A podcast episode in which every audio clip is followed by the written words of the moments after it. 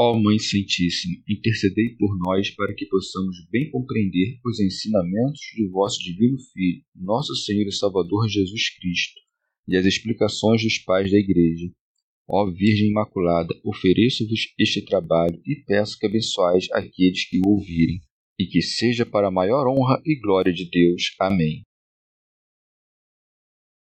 Senhor Onipotente, purificai o meu coração e os meus lábios vós que purificastes os lábios do profeta Isaías com carvão em brasa, e dignai-vos, por tal modo, purificar-me com a vossa misericórdia, para que possa dignamente anunciar o vosso santo Evangelho.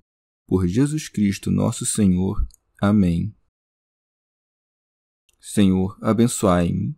Que o Senhor resida no meu coração e nos meus lábios, para que anuncie digna e convenientemente o seu Evangelho. Amém. Evangelho de Nosso Senhor Jesus Cristo, segundo São Marcos. Providências da família de Jesus. E Jesus voltou para casa, e de novo a multidão se apinhou, de tal modo que eles não podiam se alimentar. E quando os seus tomaram conhecimento disso, saíram para detê-lo, porque diziam: enlouqueceu. Comentários dos Pais da Igreja São Beda o Senhor conduz os apóstolos, eleitos no monte, à casa, como que admoestando-os a, depois de receberem a ordem do apostolado, retornarem às suas consciências. Por isso é dito: E voltou para casa, e de novo a multidão se apinhou, de tal modo que eles não podiam se alimentar.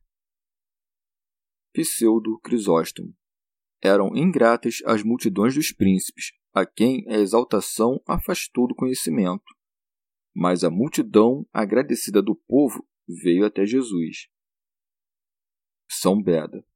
Quão alegre era a afluência da turba que acudia, da qual foi tão grande o cuidado para obter a salvação, que, ao autor desta, com aqueles que estavam consigo, não sobrava nem mesmo uma hora para comer.